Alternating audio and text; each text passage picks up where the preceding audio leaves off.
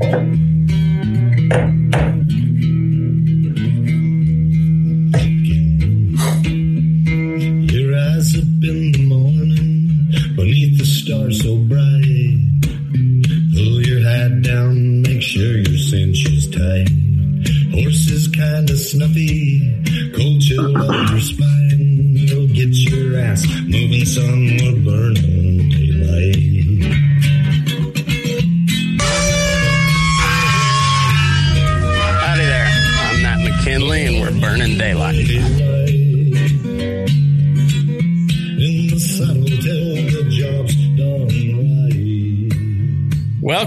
To Daylight, the only podcast for the working cowboy. Well, howdy there, daylight burners. Happy Monday. Hope the weekend has treated you well. I can't complain too much about mine. We finally got a break in the weather, and uh, we didn't get any moisture. I mean, we got some up top, but um, we had two days straight without uh, just awful wind, uh, without much more than uh, you know a good breeze. So that was handy. Uh, I'm still digging shit out of my eyeballs and you know other cracks and crevices, but two days uh, relief that'll help you help you get cleaned out a little bit. And uh, baseball felt like appropriate to to play. You know, like the the the weather the weather cooperated and uh yeah, so it was a pretty good weekend.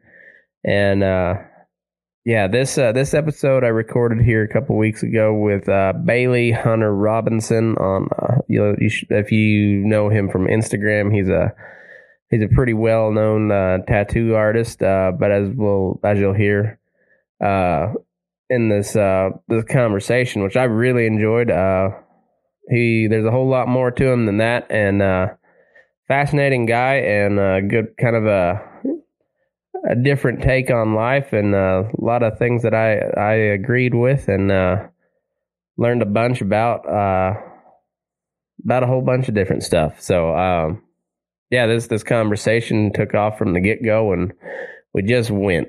So uh, I think you'll like it and uh, let's get into the show.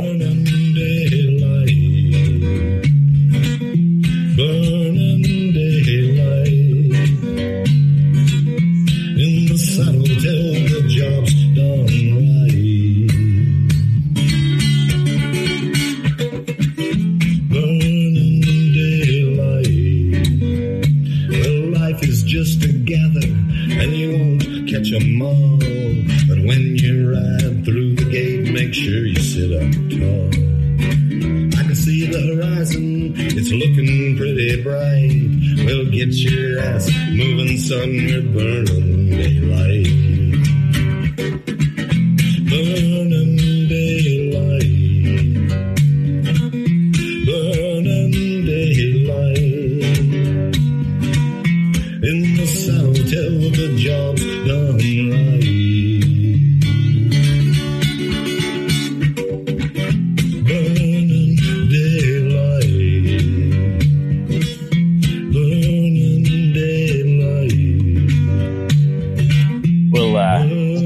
Just we'll get her going. But um, yeah, that uh, um having having the ability to to tattoo and and do it well like no matter how much you hate it I, I mean if you hate it like no matter that it's uh like that's a good one to have in your back pocket like yeah there's not many people that have have that It's good and it's bad. It's good because you can, you can, everyone, no matter what, I think if it was, you know, the end times, which it very well could be. yeah no um, shit People huh? will always want, oh yeah.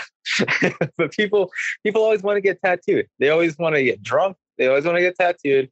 They always want to get laid. No matter what Yeah. happens to society, the three things that you can always count on. I don't know why. yeah Um, but you know, the, the the issue for me is being being rural, Mhm. and then you know, tattooing is a is like a city job. You know, Yeah. truthfully. So you're gonna have to commute a lot. So I've got to like zip around and you know just you know, schlep my shit over here, schlep it over there. And so it gets exhausting. Um, whereas like, you know, you have you have friends that are leather workers or or whatever, and they can work right, you know, Yeah. right at the old rancho and they don't have to leave, you know. So eh, they sort of have a little bit they have they have a little bit better thing going on. Well, what if you uh hmm. Well, I guess I guess being in the tattoo business, you can't just set up shop anywhere and I mean, you can uh, physically, but like there's a lot of laws and shit that are involved there, so Yeah, I mean, it, you know, laws are just kind of like, eh, you know. Yeah, well, yeah. uh, No, I, I think we're very, very much on the same page on that end. But I, I'm, I'm just thinking from like a sheer pain in the ass standpoint. Like if you, Yeah. if you wanted to be where like, like this is my shop. My shop is wherever the fuck my trailer is. You know, like you could, you could put like a living quarters trailer, uh, with a tattoo shop. But like, how many, like realistically, without having to worry about just either you know, like to be legal or you, you know, or you slip cash under the table. But like, you know, sometimes that ain't gonna work. So like, is that even like feasible realistically? Yeah, it completely is. Like, Okay. I mean, I've tattooed for 18 years. I don't, you know, if someone's like, do you have a license? I'm like, fuck is a license? You know, like I don't need, I don't need a fucking license. Yeah. I just I've I've worked in all kinds of shops, all kinds of places. I've tattooed farriers and barns. Um, you know, the thing is, it's it's just what you make it. It's an outlaw job, and you know Yeah. what it's become now is like this sort of reflection of modern society where everything's like PC and woke and like tattoos are therapy and, and whatever. superficial and all that bullshit. Yeah. Right. And you know, I got tattooed a lot because I was just a horribly angry, hostile kid, you know, and I Yeah. was hanging out with older guys. You know, they had like, you know, lots of tattoos. Obviously, they were tattooers. They had cool trucks, cool, you know, jobs, all this cool shit. And they're like, "Oh, I want that for me," you know, like Yeah. I want to, I want to listen to whatever music I want to listen to all day, and then just, you know, and just like tattoo, like how cool. It was very dumb, but now I guess you know, for me, um, it's I don't want, I don't, I never wanted to appeal, and I, this sounds whatever, but take it as you will. I don't want to appeal to like normies. You know what I'm saying? Yeah. Like if, it's like, oh, like that guy's kind of weird, or like, what a strange place to get tattooed, like blah blah. Well, that's fine. I don't want your business. I don't want you. Uh, we're we're clearly not on the same level. Yeah. You know, you got a little element of danger to tattooing. That's what it was all about. I mean, I remember going and getting my first tattoo. You know, my heart was like about to jump out of my throat. Terrifying experience. And you know, and now you ask someone, "Oh, who did your first tattoo?" I don't know. I mean, I can tell you the guy's name. I can tell you the way the shot smelled. I can tell you. I mean, it was like it was a you know awesome, but Yeah. also like very intimidating experience. So some of the ninety percent of the magic in tattooing is gone. That that kind of outlaw sort of danger, you know, fringe society shit. And Yeah. you know, it leaving allowed dorks like me to enter it because it left the biker aspect. So, you know, Mhm. like kind of like it was like me, just kind of like I'm kind of like just you know, you know, Yeah. like I'm not like some tough, yeah. but it was it, it opened the door for, for people like me to tattoo. Or, you know, that's one's opinion. Yeah. you know, but here I am. Well, you know, I just uh like the more the more I, I I grow up and and the more more shit that I do and the more people I talk to, like the more I realize I have like I have way more of an of an artist brain, but like I've, I've got that like semi autistic deal going on where like I'm I'm hyper focused on one thing, but I got I kind of neglect the rest of the world, and I think a lot of like artists are kind of like that too. And uh, and- but that being said, like I can't draw for shit. Um, I can kind of somewhat play guitar, and uh, but I can I can spin the hell out of a dick joke. You know, like I, am I'm, I'm pretty good at, at, just coming up with a dick joke. Uh, you know, for about any occasion. Yeah, you got it. You know, word wordsmithing is an art form, no doubt. Yeah, and uh, you know, it's just. Uh, but I, I can see. I, I I feel. I feel like we're on kind of parallel universes here because I uh, I feel the same way about tattooing as uh, as comedy. Like stand up comedy is a, very much a city gig. Like yeah, a- outside of the like like Foxworthy and Rodney Carrington, I don't know if there's any other like like really big country uh country comedians and and I'm leaving Ron White and uh, and Larry the Cable Guy and Bill Engvall out of that equation because I don't think Ron White was country, but he left the country as fast as he fucking could, and uh, and Larry the Cable Guy's always been a city kid, just with a with an alter ego. Uh, Bill Engvall, he he's like known as a as kind of a city guy wanting to be country, and Foxworthy's a sure enough redneck, and Carrington is a sure enough just like drunk cowboy from Oklahoma. Like maybe not a good cowboy, but he's a drunk cowboy from Oklahoma. and uh but I like outside of those two, I can't think of like any like really you know like rural like comedians that have made it big. And I I've been thinking about trying to uh, try some, and I'm just like, God damn, man! It I I should have started 15 years ago, uh, because I, I live two hours or hour and a half, two hours from Reno, and that's probably the closest open mic. And uh, and so now, like, I got a wife and two kids. I can't do anything like that. Like, I can't, I can't drive to Reno and, and hit open mics during the week uh, and still get back and, and ride pins and, and be fucking productive the next day. Uh, so like now I like I'm trying to figure out how to make this this podcast somewhat successful so that I can go practice stand up every now and then when I when I get a gig and then maybe sometime you know be able to to like kind of hit the road here and there and and make some kind of somewhat you know decent money at it. Uh, but you know you can't like you can't get good at it unless you're like practicing at it. And i don't know. It's uh and, and i ain't moving to the city so fuck all, fuck all that. Yeah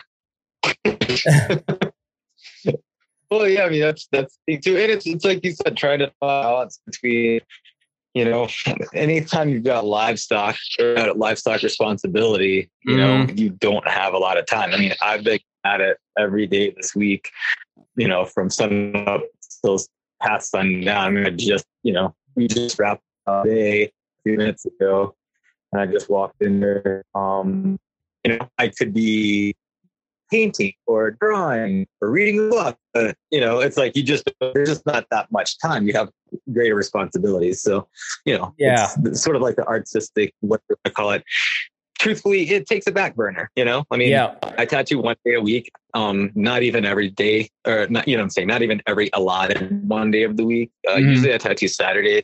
Um, and that's pretty much it. Yeah, I mean, and even uh, I feel guilty. I'm like, oh, I should, uh, I shouldn't do it. You know, I yeah, shouldn't, I shouldn't leave and go. But so that's the thing. I mean, I, I totally get it. It's it's really difficult.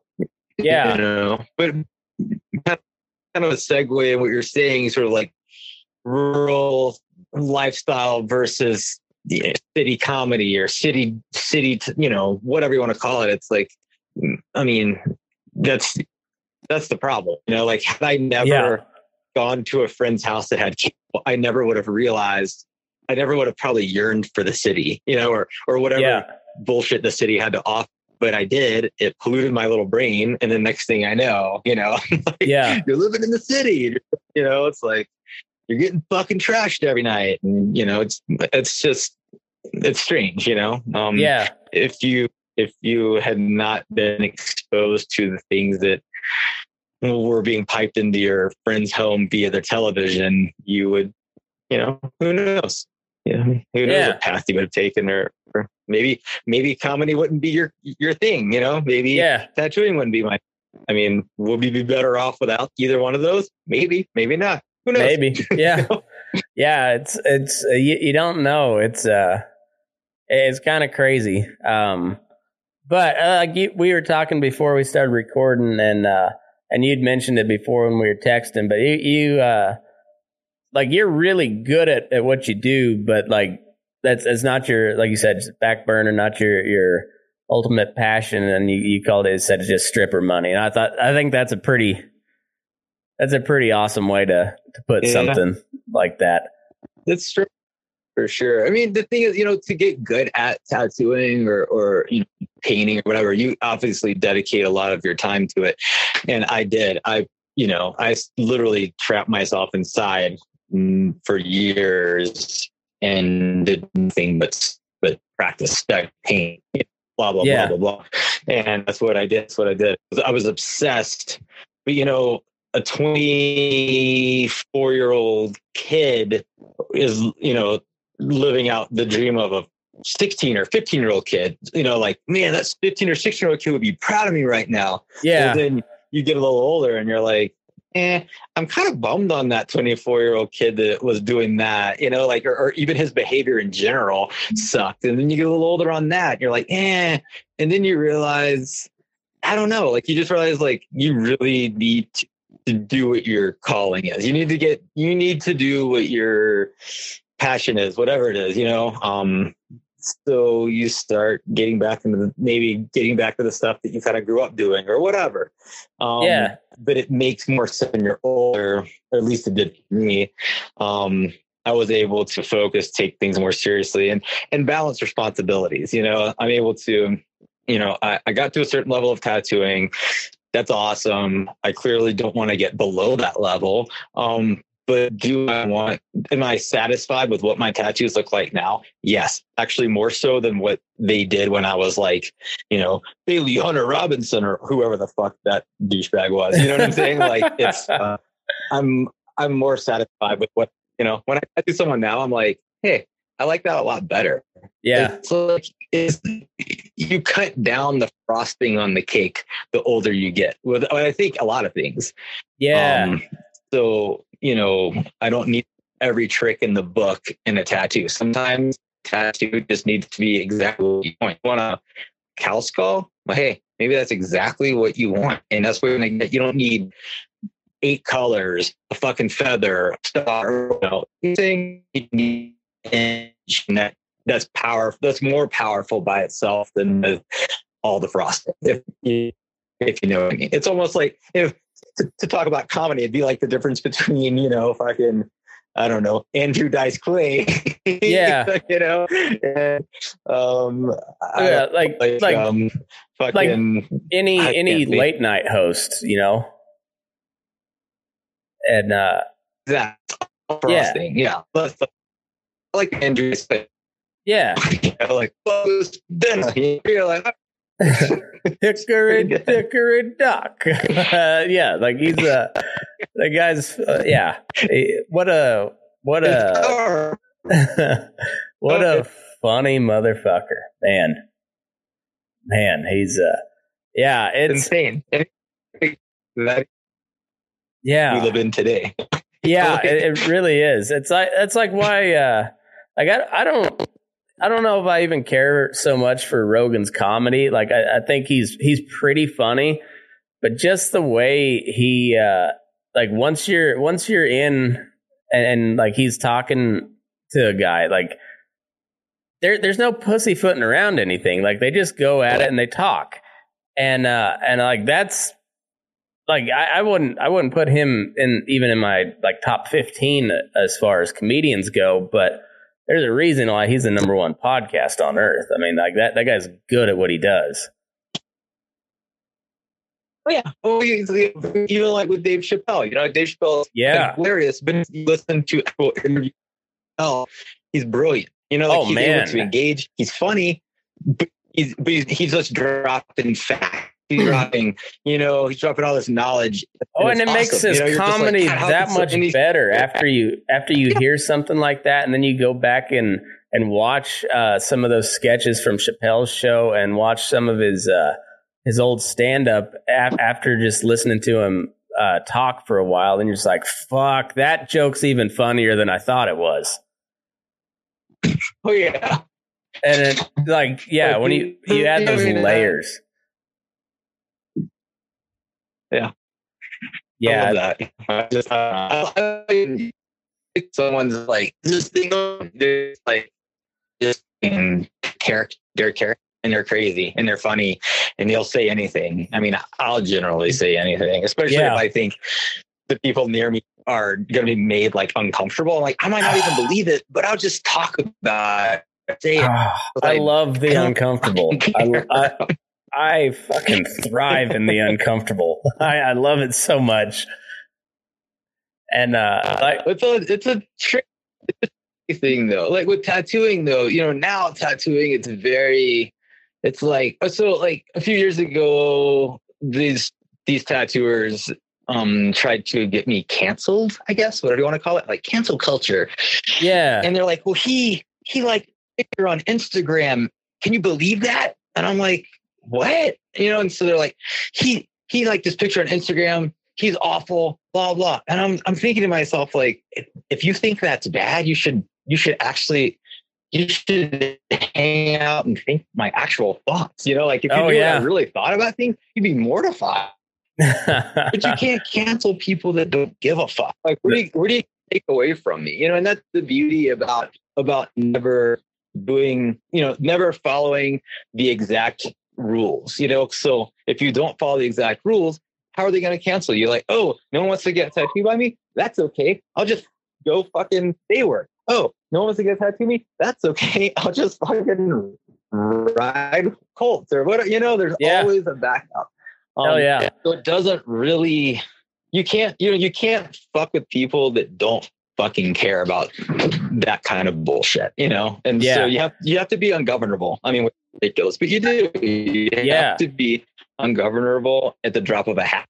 So, anyways. yeah, I think so. Hey, um, before we continue, um, you might kill your video. Your uh, your sounds coming a, across a little choppy and and uh, being dark and everything. You yeah, just uh, kill the video, and I think the I think it'll come through uh, a little little smoother. Better. Boom. Yeah. Yes, sir. I think uh, I think so. But I man, I I love everything.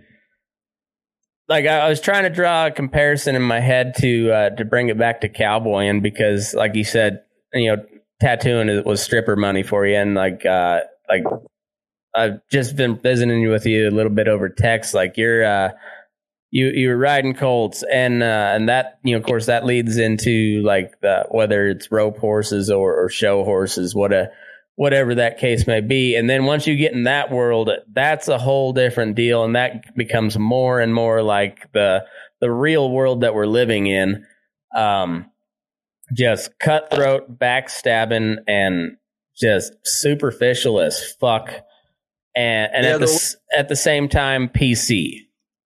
Oh yeah, I mean, well, for me, the worst ever was was working for certain trainers and riding for them. You know, like um, cow horse trainers and whatnot. But Mhm. then I also my my one of my best friends is an um, you know top cow horse trainers. You know, and so it's you know whatever. It's it's different personalities, different people.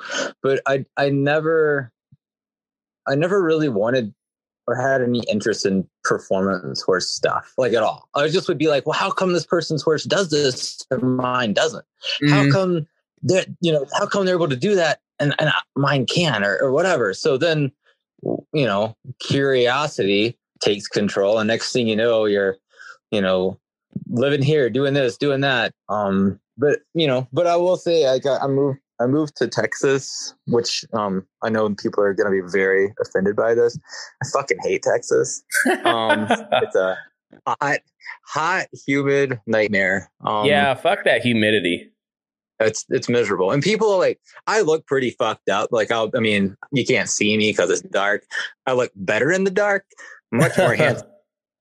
but um, I mean, I'm pretty fucked up looking individual. I have lots of tattoos and I'm long hair. It just doesn't really meet the, you know, whatever like standard or whatever to call Yeah. it. But um, uh, anyways, living there was real hard for me. I lived there for a year and some change. Um, I got a chance to ride with a really awesome trainer there. Um, kind of just this uh, older fella, um, old school guy, you know, like, Yeah. um, he used to ride when he was a kid for John Burris, Okay. um, who was like the old, old folk music, musician, but also Yeah. like rope horse trainer, trainer in general.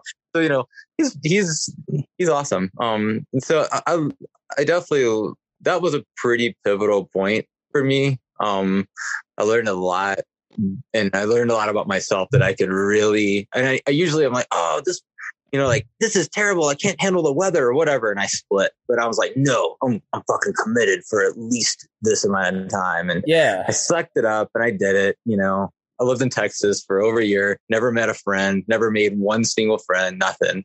Pretty No weird. shit. Yeah.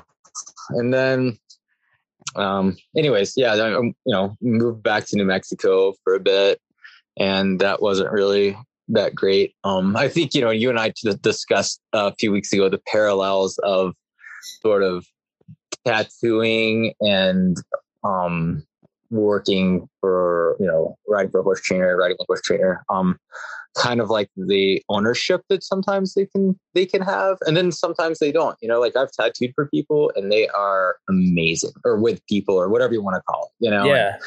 um here's the key to the shop here's this here's that come and go as you please here's a proper percentage for you you know and you love them and they love you and you have a great relationship but then there's Yeah. those guys that think can like mentally manipulate you and keep you under their thumb and you've got the same thing you know the parallels like we discussed um Yeah. so, you know, and, I, and I've had a lot of that too. Where I mean, I recently worked rode for a guy, and he knew I showed up with two horses, and you know, he got to get rid of this one horse. Why? We got rid of him, you know. And so I didn't have a choice. I didn't have anywhere else to go, so I was, you know, more or less forced to sell this this little colt. Um, so I did, but you know, the thing is, is they. My buddy was like, "Oh, that's that's cool. You sold them." I'm like, "Yeah, it's, it's whatever." But the thing is, is that it's, it was a manipulation. It was a tactic. You know, it's like, well, I'm gonna, Yeah. I'm gonna show this guy kind of like who the boss is. Mm. But once again, you, you know, you have to give respect to get respect. And if you're not gonna respect me, then why would I respect you? If you're not, if you're gonna try to govern me, Yeah. you know, governable. So then the other day, I just waited and decided. I woke up the other morning, or I don't know, whenever the fuck it was. It was a Saturday a while back, and I said, mm, "Today I'm just gonna leave." And I started packing my.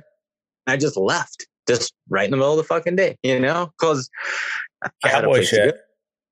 I guess, yeah. I mean, it's but that's the thing is, it shouldn't have to be that way, you know. No, it shouldn't. We had a I had a really good discussion here. Uh, that was a week or two ago. Uh, with a guy uh, Zach Sargent. He's out of Northern Colorado right now, but he's uh, he's a Texan. Uh, Air, uh, cowboyed out in Arizona quite a bit, and now he's uh, he's running some high risk calves up up for a feedlot, and and then a gal I know from from college, her and her husband are running cattle out in um, Nebraska Sandhills, and we talked about kind of that balance between the cowboy and the rancher, you know, employee employer, and uh, you know, like anybody that cowboys for a living, whether they're good or not, they're pretty independent, uh, independent minded uh, type of person, and and the biggest thing is respect. Like respect and a little bit of appreci- appreciation goes a long fucking way. Uh, like we we all know the pace sucks. We all know that the horses may not be great, and your your days may last twenty hours. You don't fucking know. Um, and and but we sign on for all that.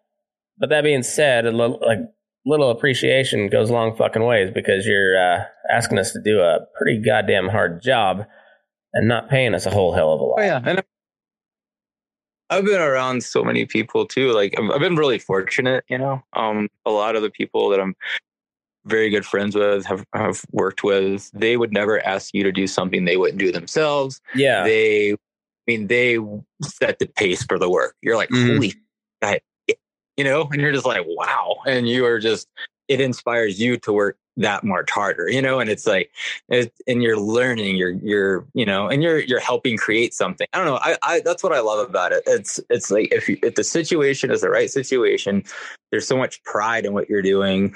Um, you know, there's, there's just, I don't know. There's, there's nothing like it. You know, you're outside all day. Your base is sunburn, windburn. You're cold. You're hot. Whatever. But you're out in it together. You're, you know, I don't know. There's like, I just, it's, it's just the best thing in the world to me. I think. You know. Yeah, I Oh. I agree. I mean, there there's a there's a lot of days. There's a lot of stuff I'd rather do, but I uh, I still and I've had chances to do other things, but I've come back to you know punch of cows, and I don't know. I just I I I don't know. I like it, and uh, and it's just there. There's some freedom to it. There's uh, but like like you said, you know, going going back to that whole whole relationship, it's uh you know, like the, the I don't know, like that, you know, the ride for the brand thing has been uh has been big in the cowboy community forever. And then you get to really thinking about it and it's like, ah that that was that was a rancher uh PR move because uh you know, you know, any cowboy way back when, if they if they didn't like the outfit, they just fucking up and left. they, they would they'd ride it for the brand as long as it was worth riding for, or as long as it got them to where they were wanted to go, and then then they would they'd split. So Right.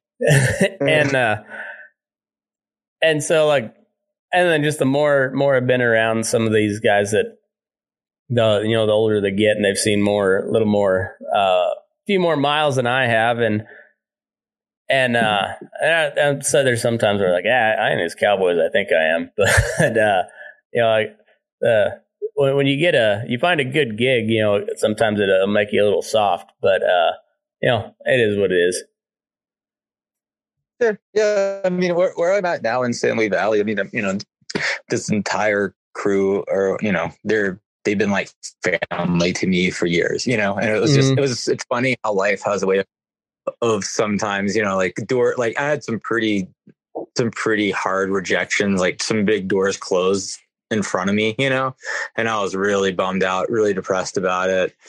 Um, I just was just too ornery to quit on my, you know, whatever I thought my path was. So I just kept on going. And then just, you know, just out of nowhere, timing is everything. Out of nowhere, it was just boom. Let's, you know, hey, why don't you just come on? All right, cool. So here I am, you know, and um, I'm up here. Everything's amazing. It's, I mean, I, you know, truly awesome. And I'm just so thankful and so grateful. And that's the thing is the people that you meet in those situations are, or you know, um, through cowboying or, you know, and I, and even, even some tattooers are nice, you know, few Yeah. between, but I, I'm even friends with a few of those guys, but you know, it's like, um, you know, uh, horse training, cowboy, you know, any kind of like animal husbandry. I think it, it draws like a certain type of person, um, a personality, um, or at least a few- a few similar type personalities. And some of those people I just really resonate. with. I I love them. Um, some people I've met for a week, and I remember, I remember everything about the week. You know, it just left a really a big impression on. You know, and Yeah. just- and that's huge. Um, so I don't know. Yeah, like I said, I, it's your path. I don't know. I don't know. You know, that sounded like hippy dippy. Um, I do have long hair, so well, but you know, it's like, um, yeah, the, it's just, I mean, I was telling you, I was out and a year ago, and then things got better, and then they got the valley got, you know, got peaks and valleys, got into a dark valley, and then boom, just out of nowhere, this this opportunity opened up. Here I am, and I'm every honestly every day I'm just like, holy shit, I'm so. I'm just thrilled to be here. Thrilled to wake up here. Thrilled to go to work here. Thrilled Yeah. to laugh all day you know, and laugh through the work, you know. Um, yeah. it's I love it, you know, and so I will bust my fucking ass in that situation. I will do whatever it takes to pull my weight and more, you know, and so that's and I think that's that's just important, you know. It's it's important to feel that I guess community or whatever you want to call it. Yeah, I uh, yeah, I think uh, I'm I'm on the same page with you. There, like, there's certain people that you meet, and you're just like, those those are my people. I like I don't, I, and you don't have to know them for very long, but you get a feeling, and you're just like, yeah, those those are my people, and uh, and and you just yeah, then you just you run through a wall for them, and uh, but like they they you know they do the same for you, and and that like I, I've got a lot of friends, but like people like that are I- you know I've got a you know pretty short list of of you know just like those are those, those are my people, you know, and uh and it's uh yeah th- those are those are good ones to find, and and when you can find you know you find the right situation, it yeah it, it's something something clicks and it's it's just good. Yeah, it's great. And it- it's, it's literally it's life changing.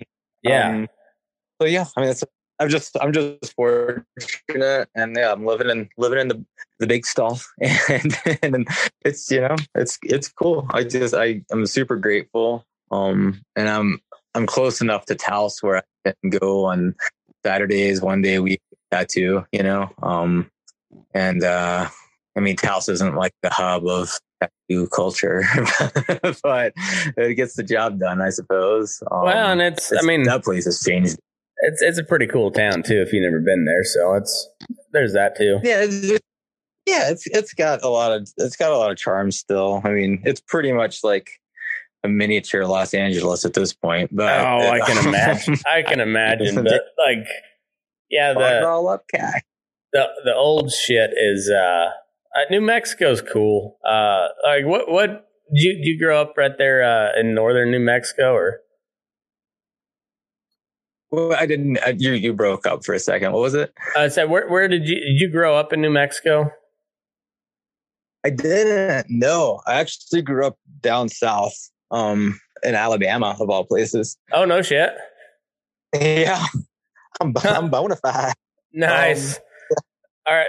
So do in- you hate Forrest Gump like the other Alabama folk uh, I know? I don't. I never. I don't really have an opinion about it, to be honest. I mean, I, that's the thing for me is like, so you go places like Alabama, Mississippi, Texas, whatever, and everyone's like, "Hi, y'all," and all this. I'm like, I, I grew up there. I've never said y'all in my entire life. Like I've never, never like, I've never once said it. And I, I remember eating at some restaurant in Austin against my will, of course, but Yeah. I was I was eating there.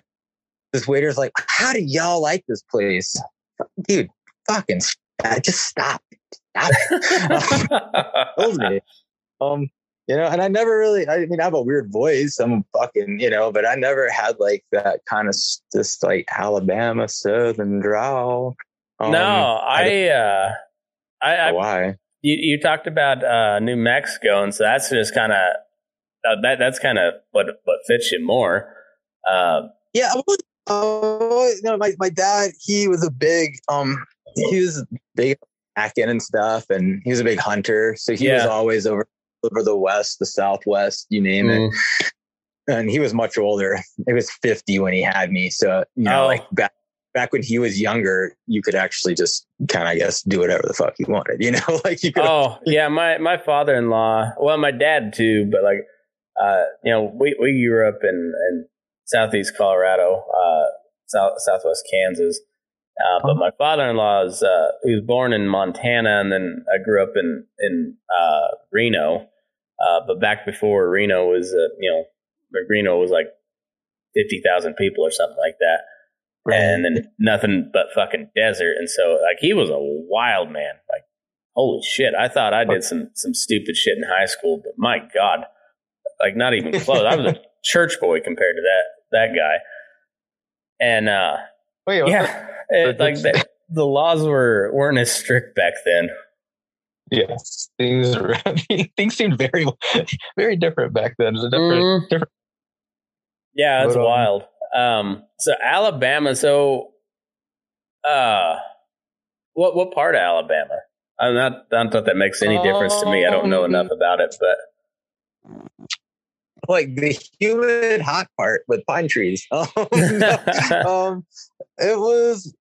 It's. I guess it's off I ten. It's like a little shithole town between Mobile and Montgomery. oh, so you're um, way down south. Just then. tiny little. Yeah, yeah. So And, I, uh, I tens. so that's grew the one that goes um, um, across the Pontchartrain, right? Oh, I don't really know. I kind of black out every time I have to. I ever had to go through Louisiana and Mississippi. I just, I don't know. I just kind of blocked it out. But I associate things. But that's the like the main interstate going down there, like uh, yeah, through Yeah. through Louisiana and I think Texas. I ten. Yeah, ten takes you to California, doesn't it? I think I so. think so. Yeah. See, we went we went to um Biloxi for for my senior trip, and that was all based off of uh, the Jack Ingram song "Down in Biloxi." We we were dumb. That's Walter. Walter. He was a watercolor painter from Biloxi. I think maybe in the twenties, thirties. Um, pretty pretty interesting guy. I, I remember that's one thing I learned in school. one of the, one of like the five things I remember from school. That's funny. Um, but yeah, Yeah. I grew up there. I, I wound up living kind of all over the place and always and you know, back and forth all through the Southwest. And um, I always wanted to make Montana work for me. And I would go up there and try to make it work, and it wouldn't work. And then years later, try again, and it wouldn't work. But yeah, like I said, some doors aren't supposed to be, they're just closed for a reason, Yeah. you know? I mean, they're not open for you. You got to Yeah, be like, sure. okay, like a beat on enough to prove that I wanted the end, but it proved to me I, it didn't want me. And so now it's time to reroute and figure out what's going to work, you know? So, yeah. Um, yeah. That, I, that's that's pretty cool. I, uh, I I don't mean to bring it back, but I just I had, it was funny thinking back on the we uh, we listened to that song uh, down in Biloxi, and uh, and that that was like we were dumb enough. We're like I like that song, and we're like deciding where we were going to go for a senior trip, and we're like, how about Biloxi, Mississippi?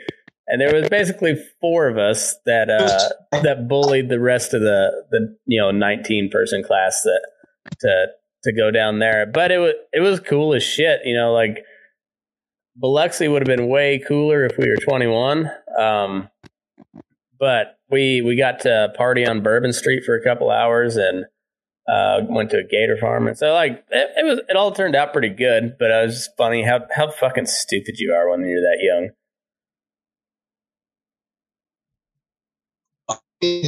still, still, have kind of also got by, you know. I mean, I just have daydreams. I'm like, oh, like I think it's gonna be amazing. You know, so, I don't know. I put all this energy into it, and then it's not, and I'm devastated. You know, I'm like, Yeah, oh, like I thought that this was gonna be like, like I remember, the first time I went to to California, I was I was like, well, certainly it's gonna be like awesome and like I don't, you know, whatever. You're like, Pam Anderson's gonna show me her tits as soon as I get off the plane. oh, dropped off.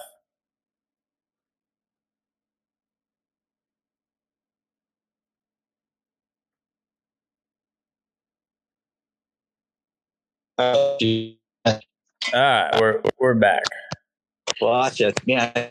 Some shit while we were on. you know, you go there and you're like, oh, this be so fucking so cool.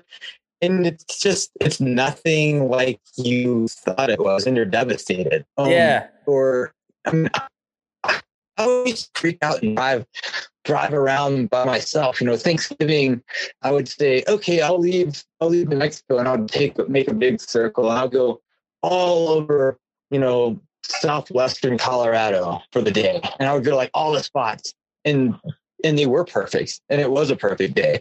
And I shared it with fucking no one. Just me. Mm. You know? And um, you know, so like some things are great, you know, some things um always, I don't know, like the the I guess I didn't have like a real direction, but I'm like, I've always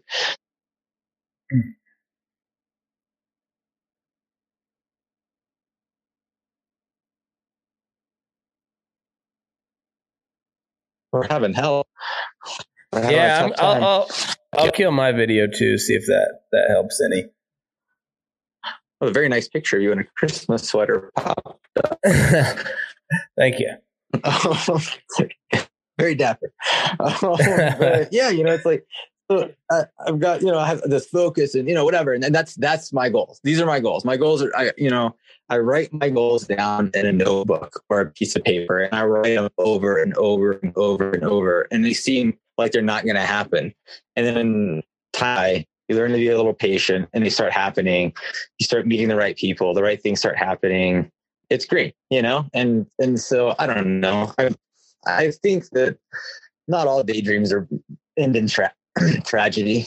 Um, sometimes, yeah, sometimes the, the fantasy is shittier than the reality. Actually, sometimes the reality is way better. Um, yeah, but then again, sometimes, sometimes it's the opposite. You know, I it's just that's just how it is. Yeah, no, for sure. It, it's, uh, I mean, it, it is yeah, like, but then you, you know, sometimes those those things that you're just really devastated by at the time, you look back on them, you know, 5, 10, 15 years down the road, and you're just like, huh, that actually was kind of cool. Didn't realize it at the time, but like that was that was kind of cool. Uh, like, and uh, yeah, I don't know. Life's funny. I, I still sometimes.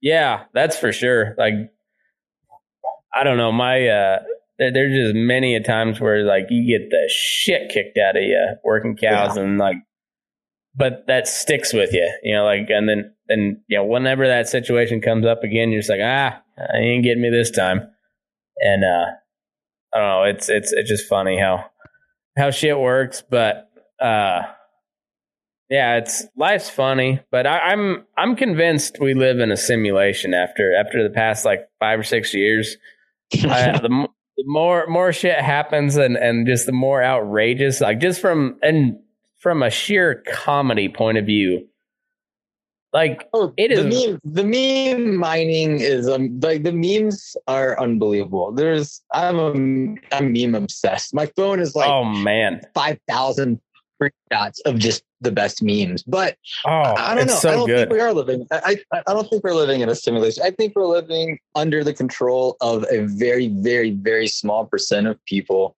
Um, mm-hmm. You know, and I was talking. I I went.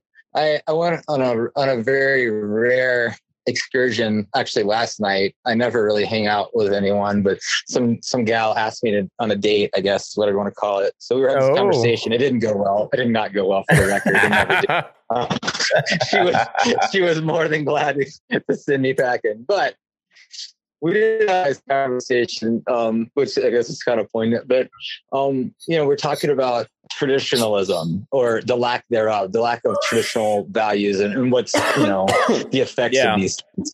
So yeah, I mean, you know, we're we're being controlled by a small select group of people that obviously have no morals, no um, traditional values, no moral compass, whatever you want to call it. And yeah, or or they do, and then they're just it's, yeah, or or their their traditions are, are like not moral, and they're not. Or, or they'll take one of our traditions and twist it, like so, like being proud of the country turned into like being proud of the the standing military, which we're not supposed to have.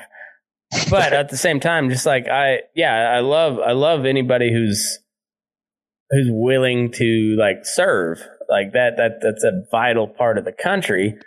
Um but then that turns into like uh love for starting a bunch of wars that gain the average joe like me and you absolutely nothing. Actually cost us a ton of money oh, but yeah. there's a there's a select few people to get really really rich.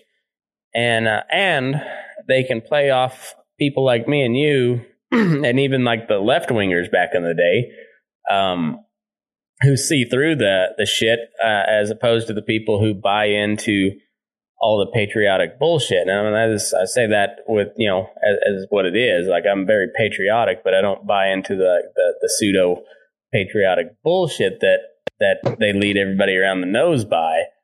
And yeah, so I think you're right. Um, but also like as far like memes are very easy to make because you're just you're just making fun of real life. But to yeah, write a joke, to, write a good joke, you've got to like be more absurd than the absurd, and like that that takes a lot of imagination nowadays. like No, it's true. Yeah, I mean, if if you would have told me in uh, 2008 when we had uh, Barack Obama and John McCain running for president, like remember how normal that felt? Yeah. And, and if you would have told me that Donald Trump was going to be president, followed by Joe Biden with dementia, I, like, like I, you could not have made. I mean, that joke wouldn't have landed back then. no, there's it's. I mean, or, or, I mean, it's or it would have been a really good joke because it's so absurd that it was funny. And now is it's just but like it's rich- just real life, and you're just like, what the fuck? Yeah, you well, you can't you can't pay. T- I don't know. It's I pay too much attention to it. It makes me kind of nuts or crazy. I know. here, but I mean, it's ritual humiliation. You know, I, I'm so sick of people being like, "Dude, how stupid is this? Is this presidency? How stupid are these people? They're not fucking stupid. It's called ritual humiliation. They're humiliating you. They're, li- they're literally doing this to make you fucking insane. When they tell you, when they gaslight you five times a day and tell you that the, what your eyes just saw didn't really Yeah. happen, what your ears just heard didn't really happen. That's called ritual humiliation. They're trying to make you go fucking insane, and they've succeeded. There are a lot of people that have lost their mind. I've, I mean, I've lost a lot of, or you know, acquaintances, whatever, over it. They were just, they were just so fucking crazed about COVID or so crazed about this or that. And, you know, or I'm like, hey, like just this week, or was it last week? Like all of a sudden, Disney is essentially outed as being one of the largest, you know, groomers that Yeah. you know in existence. And I'm like, who would have ever thought that? And then you think about that statement and you go, oh yeah, everyone would have fucking thought that. Everyone should have been thinking that years ago. Yeah. It's been going on for years. But you're so distracted by all this other stuff or I mean, once you pull the curtain back on what's really happening in modern, you know, modern American or Western society, the, the things that are going on, it's fucking horrifying. Oh, I it's, mean, it's insane. Yeah, like um, it- it's funny is like uh, you know, we're in the ag community, like they're like we're almost programmed to uh to trust these big corporations. So like everybody buys their seed from Pioneer or Monsanto, and uh, and so that means GMOs are are, are fine, and everybody says they're they're proven to be good. And I've said that many a times, but I've never really looked into like how proven that is. Well, so I mean, that's the thing. So, so you know, the, the the vax shot that was proven to be totally fine, right? Right. The first, the second, the fourth, the tenth, the twentieth, and now it's like every single day there's what five, six, ten soccer players in Europe dropping dead from heart attacks and all kind. You know, like news anchors Yeah. falling over myocarditis and children. It's horrible. So when people stop, just I don't know. I, I don't. I mean, I have no answer for any of it. But yeah, I mean, it's, I don't either. It's these yeah, it's, it's wild. run everything. and then yeah, then you go back and uh, like you look up uh, how Monsanto and the government both like try to play each other and uh, uh, throw each other under the bus for Agent Orange, who like not only if you like just the the fact that our our soldiers got cancer from it uh is bad enough. But then you you look into it and you're like oh this was already banned in the US uh, or not approved because it was too dangerous. Um but when we wanted to go wipe out a jungle to kill a bunch of Vietnamese people so we could kill them better.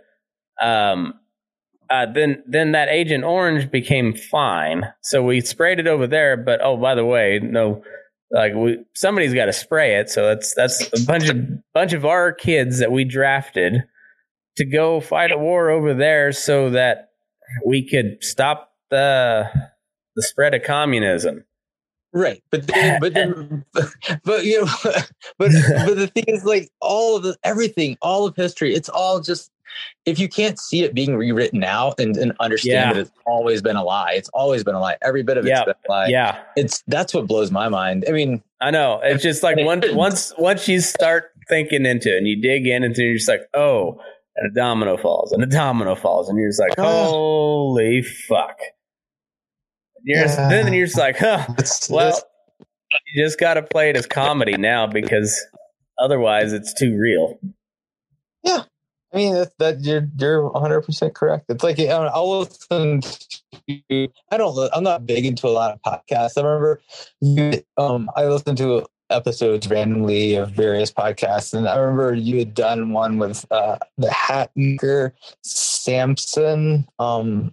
From Canada, and I remember he had gone down to those protests or whatever, and he was like recounting Yeah. his experience, you know. And I was like, I don't, you know, I was just like, man, that's, that's fucking awesome. But I was also like, scared for that guy, you know? I'm like, oh, Yeah. God, you know, like he's, what if they come and get him, you know? And I'm like, that's an insane thing to think about. Like, what if they come and get this guy who's peacefully, even if he wasn't peacefully, whatever, he's, he's just cruising around Yeah. saying, hey, like this, this is completely, you know, tyrannical. This is, and it's the Yeah. definition of tyranny and, you know, dictator, dictator like actions you know, and I'm like, this guy's gonna, they're gonna get him, you know. I was like, I hope they don't, you know, and I'm gonna be all worried for him. And then that's the society we live in. Like, you have to, you have to be conscious of what you say, but also, I guess, not give a fuck because I, you know, like I'll say what I feel about certain topics. I don't care about the repercussions.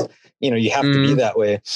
But a lot of people can't. A lot of people are like, well, I'll, I'll, I'll, you know, go to jail or I'll do this or I'll, you know, like, what if I lose my job or this, that, and the other? And, you know, it's like, you just, uh, they've kind of got you where they want you, you know, and so Yeah. you can't really discuss these, these very important topics, you know, and, but, but I, just- I don't know, I always, I just thought that was a, that was a really cool thing that, you know, he did and well, everyone that was involved in that. And, Yeah. but they're not, You know, the government's not done though, you know, they're, they're just warming up. This is, they're warming up for Oh, uh, man. round two. Yeah, you ain't shitting. And man, I uh I, I followed that uh that Canadian deal really, really closely because uh I I've got guys like Samson and uh and and you know I, I won't say any last names, but you guys know who you are, and just because of that type of shit, and the, like the point I'm making is um there's there's a listener um up there that he uh, he messaged me on Facebook and uh, and I was I was kind of drunk one night.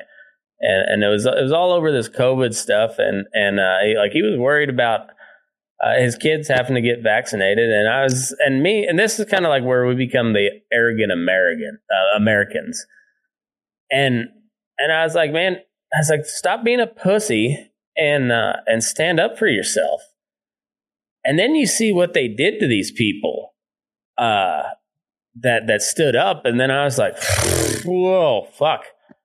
Uh, if I was in his place now, I was like, I kind of get it now, like why, like we we call it being a pussy, but like, man, when when they can just shut off everything, take every bit of your money, seize all of your assets, um, without any sort of repercussion, like. But to think that can't happen here is is Yeah. is foolish. It's going to happen here. Yeah, I mean that's here. that's It's right on our happened here. doorstep. I remember. Yeah. Oh, and it's already happened. Remember what was it? Um, God, I can't think of her name. She was like some sort of fringe, um, independent journalist. Um, Loomer was her last name or whatever. Oh, whatever. Laura like, Loomer. he- yeah, they like unpersoned her. I just remember reading about this Yeah. stuff. You know, and you're like, oh, it doesn't matter if you're in her, not her. The fact that they slapped the over over what? You know, if what a person's doing is not truthful, then no one should worry about it. Oh, You know, dude, 'Cause you it's like, should. that's just ridiculous. Do you, do you know who Owen Benjamin is? yeah, he's amazing. Holy shit, dude! Like, uh, cause I remember back when when I was living in Kansas. So I, I've been out here uh, just uh, just over uh, five years. So like five years last month, I think. Uh, I've been out here in Nevada. Uh, but I, I remember back in, in my house in Syracuse, Kansas, me and my wife were, were newlyweds.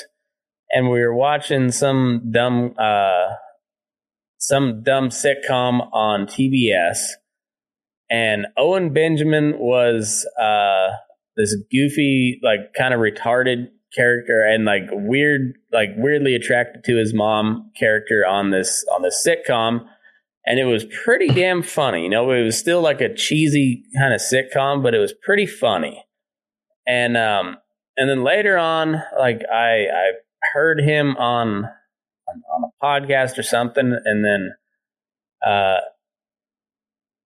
and I got to kind of following his stuff, and uh, like I watched his comedy, and he was really, really funny. and then I was following him on Twitter. Like I, I, I listened to him on Joe Rogan, uh, or no, like he, I had listened to him quite a bit, and he finally like he he ended up on Joe Rogan. I was like, oh, this is gonna be a really good one. And I remember it was a weird, weird episode. They like had Kurt Metzger, I think, was on with him and uh, I don't know. It, it, was just kind of a weird episode. Like they were they were really kind of arguing back and forth, and then like you watch this guy, and he's just like he he is awesome, um, but he is like off the deep end. But he went from like a very successful, um, like kind of on the brink of becoming a pretty big star in Hollywood to now he's homesteading up in Idaho and it's it is wild to see how that uh, all turned around.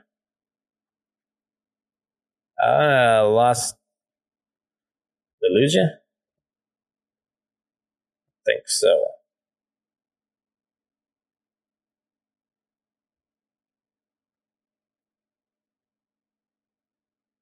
There, we're back.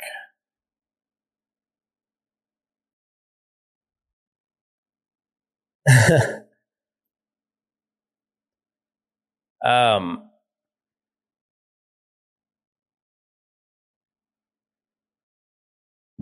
lord.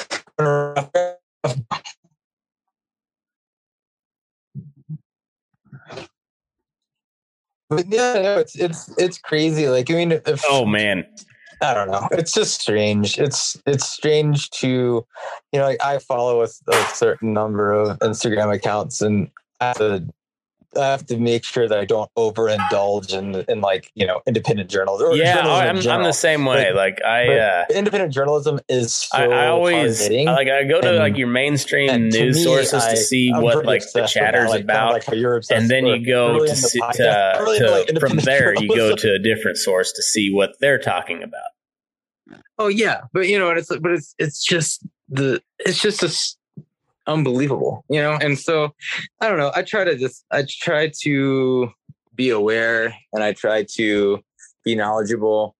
But honestly, I mean, I don't know. I don't know what's going to happen. You, there, I mean, do I want to live in a city? Hell no. Do I want to live near a city? Hell no. But do I want to live in, say, you know, like in you know the plaza and Taos around all these people that live there. No, yeah, want to live. You know, it's because they've these these certain types of people have just dispersed and gone everywhere, and so they've made a lot of like otherwise interesting, nice places fairly intolerable for me. I know it. It's it's um, wild. So, yeah, but it's you know where do you go? What do you do? I don't know. I just, I just, that's why I just submerge myself in work and I work seven days a week and I just get through it, you know, and that's just, that's just, that's how I do it. Well, I mean, yeah, I, I don't know what else I, if you consider podcast, uh, you know, work, then yeah, I'm, I work seven days a week. And uh, oh, yeah, having to listen to me talk is definitely work. Anyone listening to this right now, probably also working. That's uh, no, I I'm enjoying the shit out of it. Uh, I I don't know. I just uh, but I, I think that's that's a lot of what is missing in, in today's culture is uh, like well, social media is awesome for to an extent, but like when when you like when you forget that the people on the other end of your like of what you're you're you're throwing at them on social media when you forget that there's another person on the end of the line like then like ten, things turned real shitty. I mean, like Twitter turned real shitty real quick.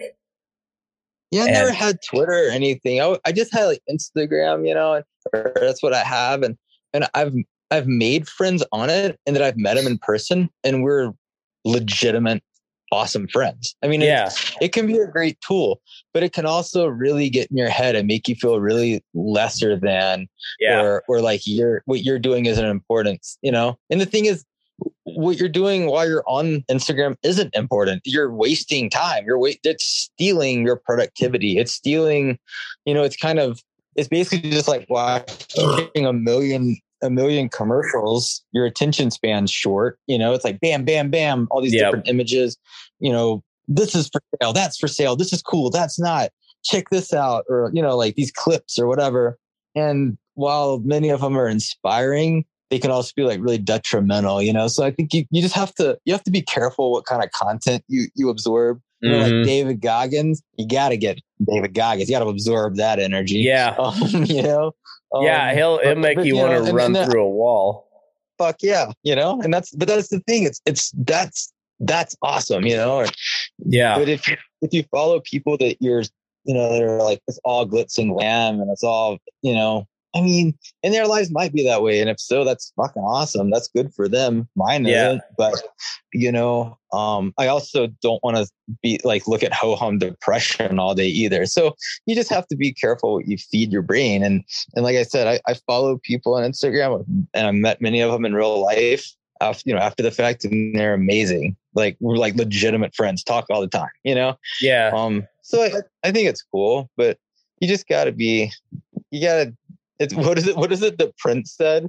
It's like you got to, you got to be on the internet sometimes, but don't let the internet be on you, or what? I don't remember. what yeah, he said. something was- like that. It was fairly poignant. I don't know. Yeah, not smart enough to remember Prince quotes.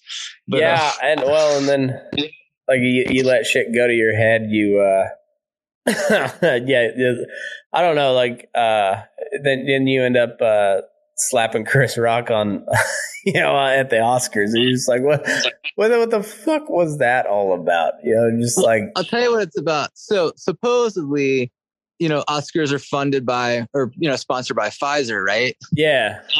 Well, Will Smith's wife has baldness, alopecia. Well, guess what? Pfizer has coming out pretty soon. Alopecia drug. Oh, fuck. There it Ah. is, folks.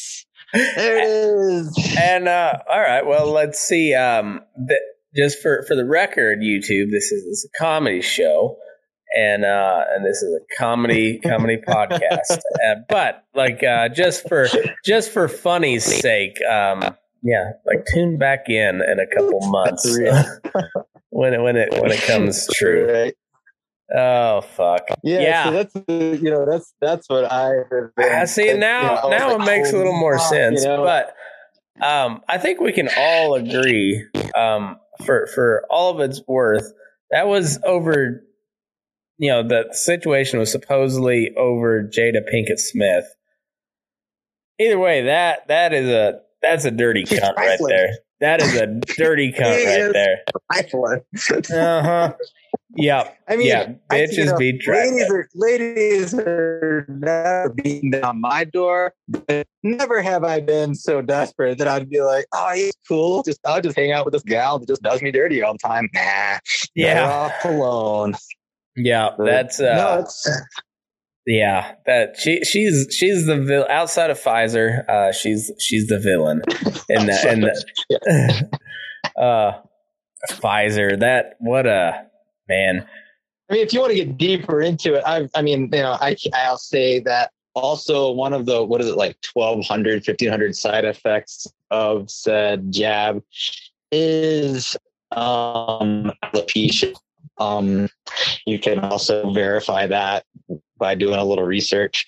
Um, so, you know, it all ties in together. All of a sudden, eight year old kids are having heart attacks because that's normal. You know, I mean, I don't know. It's really, it's Well, just I'm- terrifying. I want to see yeah, um, who, the, who the founder of Pfizer was because um, have you read the book? Um, Operation Paperclip by Annie Jacobsen? No, Oh, you should. never, never heard of such.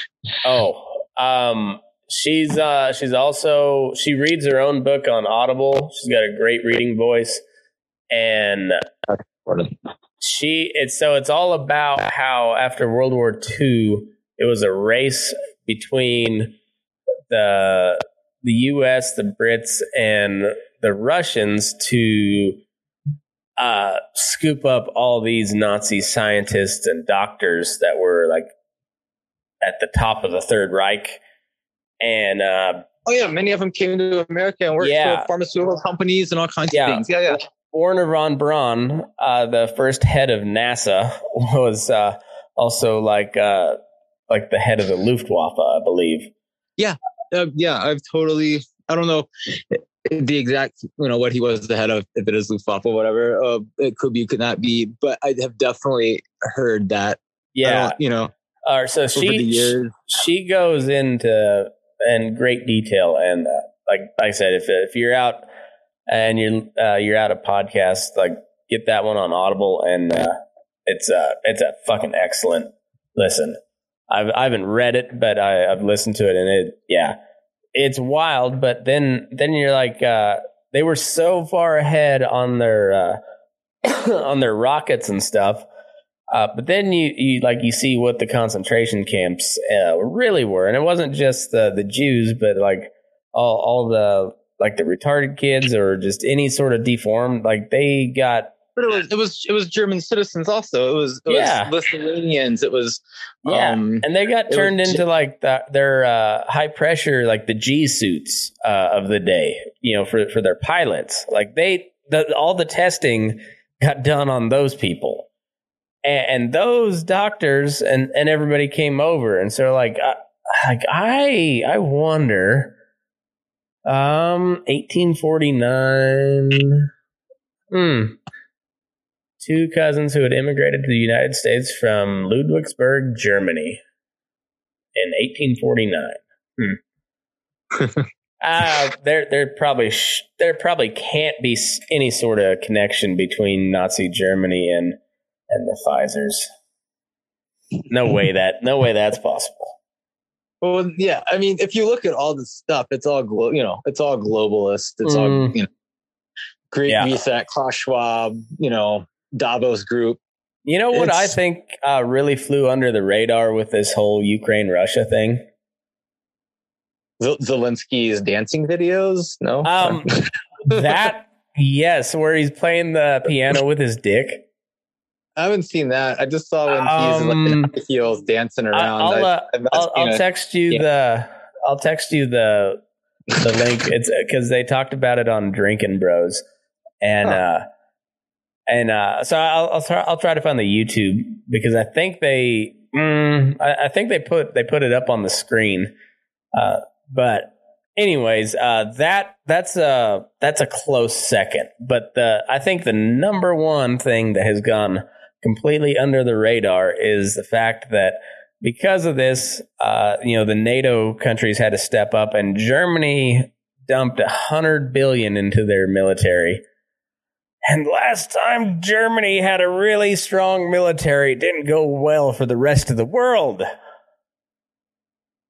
Yeah, I mean, I don't know. It's this whole deal. It's I don't know. I have plenty of thoughts on it, but it takes all this stuff just takes forever to discuss. You know, I mean, you look at uh, it's just uh, you know. So you Well, know, I'm just me, saying, look just look at it from starting at World War One. Germany got fucked really hard. Oh yeah, And then but- World War II happens. It got split in half, and it and it got really fucked on the one half that that went east, and then they got reunited. But it still was kind of fucked. Like there was, uh like they had they didn't have any real power, and then all of a sudden they've been kind of like gaining some power. And then Russia does this shit, and now all of a sudden there's like boom, hundred billion dollars we're putting into our military, and hmm, shaping up like another world war.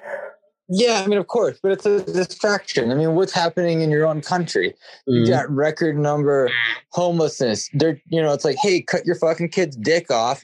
Go to work all day. Don't make any money because taxes, fuel, insurance, et cetera, is exorbitant. Oh, Mhm. by the way, you'll never be able to afford a house at this point. Yep. Oh, also, while you're at work, you know, like your girlfriend or wife's like, you know, prostituting yourself online. I mean, what the fuck, you know? I'm just saying, like, like everyone's like, oh, bro, like, like you know, like Ukraine's. Ter-. I'm like, fuck, who gives a fuck, dude? Like, look at your I'm the fucking same way. I'm just like I, I hate to sound really callous, but I just don't give a fuck. I mean, the, I just I've always been of the motto of other like you know certain problems are there for a reason. They're there to distract you. Yeah. Um, and what's happening here is unbelievable, and it's damn near unbearable. And Yeah. if people don't start focusing on the real shit, like, oh, this is happening over there, motherfucker. It just cost you three hundred dollars to put fuel in your truck. That's Yeah. a pretty big deal. Um, Yeah. you know. So Yeah, me, and like, none of that had anything to do with this this Ukraine Russia deal. That the Ukraine Russia wanna- deal is is a distraction for the fact that we eighty percent of the currency that is in uh, circulation right now was printed in the last two years. Well, not to mention it's it's also just the the simple thing of they they they want you to be so broken that that you're like, well, I guess we'll just stop driving vehicles and we'll just. I mean, this is insane. They want to push this new Green Deal agenda. Everyone's like, mm-hmm. oh yeah, like solar's great. That's it. What do you think solar panels are made of? Oil byproduct. What about Yep. wind turbines? Okay, they they kill eagles. They kill thousands of birds, probably millions of birds. They cut Yeah. off bird wings. Um, it's like you know, so all these things. Yeah, but they won't allow, allow you to grow hemp, to, you know, which makes plastics that are biodegradable. it's yeah they have a very strict goal and it's Mm. and it's you know and the thing is like that's what where it's like the will smith thing like, oh man like i can't believe that i'm like i didn't even i forgot the oscars even existed. I'm i'm Yeah. over here like you know trying to you know figure out like do you know what next? What are they going to do next? Like should i start buying more canned food? You know i'm like well i don't know i know what's going to happen. Um Yeah. and that's the thing it's just people need to really focus on the on the goings on here in america. Look who on look who's buying up all the farmland. Look Yeah. what foreign entities are buying up um ranches look what Mhm. foreign entities are involved in western culture as far like you know not, not like like western civilization but like you know western yeah, American West. Yeah. yeah. Um, look, you know, look who's trying to buy out water rights. Look Yeah. who's look who's dominating all these things. Have, There's have you listened to the episode with my dad about the water wars? I haven't. No. Oh man, yeah. I'll uh Yeah, Oh. I'm gonna listen to that. I that sort of stuff gets me going. yeah, and uh, and then uh I, I just republished it uh this Monday, this past Monday was uh with Angus McIntosh and he was a big uh uh he was a big private property rights guy when it came to um like so-called public lands and and grazing allotments and how that that is, that is not a lease. You actually own that allotment, and and uh, it's it's too bad he passed. So that's what that's the reason I re- I uh, put it back up. I wanted to have him and my dad talk about uh, like the grazing allotments and and BLM type stuff, and uh, and then my dad with the groundwater uh, rights, but didn't get to happen. But either way, that yeah, that stuff is is so important. And so, like, even when you look at like shit on a national scale, like none of that matters if you don't have any fucking water. Like Right. nothing else matters. Like you're you're just like, well, do I die here or do I move? And then uh, well, well, it's the same thing. It's like you know, soon we're gonna cut down on carbon emissions by getting rid of cattle, and it's like you know, okay, so everyone's going to just be vegan and vegetarian. Hardly, no, that can't happen, obviously. But you know, these are these crazy, outlandish ideas that are being pushed, and people like, I mean, where where I'm living now, I go to the supermarket, and it is not highfalutin, and they've got like Beyond Burgers or whatever this like nasty Bill Gates Yeah. slime sludge is, and it's just sitting there, and I'm like, no one and no not one person in this entire i'd say 100 maybe 200 mile radius well that's not true because i guess taos is in the radius but no one in other than that would even consider eating that if they were starving to death they're just like what is this shit um and that's the thing people aren't you have to go back to ancestral diets real food means real nourishment you want to talk about skin cancers that's coming from seed oils that's coming from all the oils, canola oils. Mm. Stop cooking with that shit. Stop eating stuff that has that shit in it. And you know, and, and these are the things. There's so much stuff that they're doing to make you sick.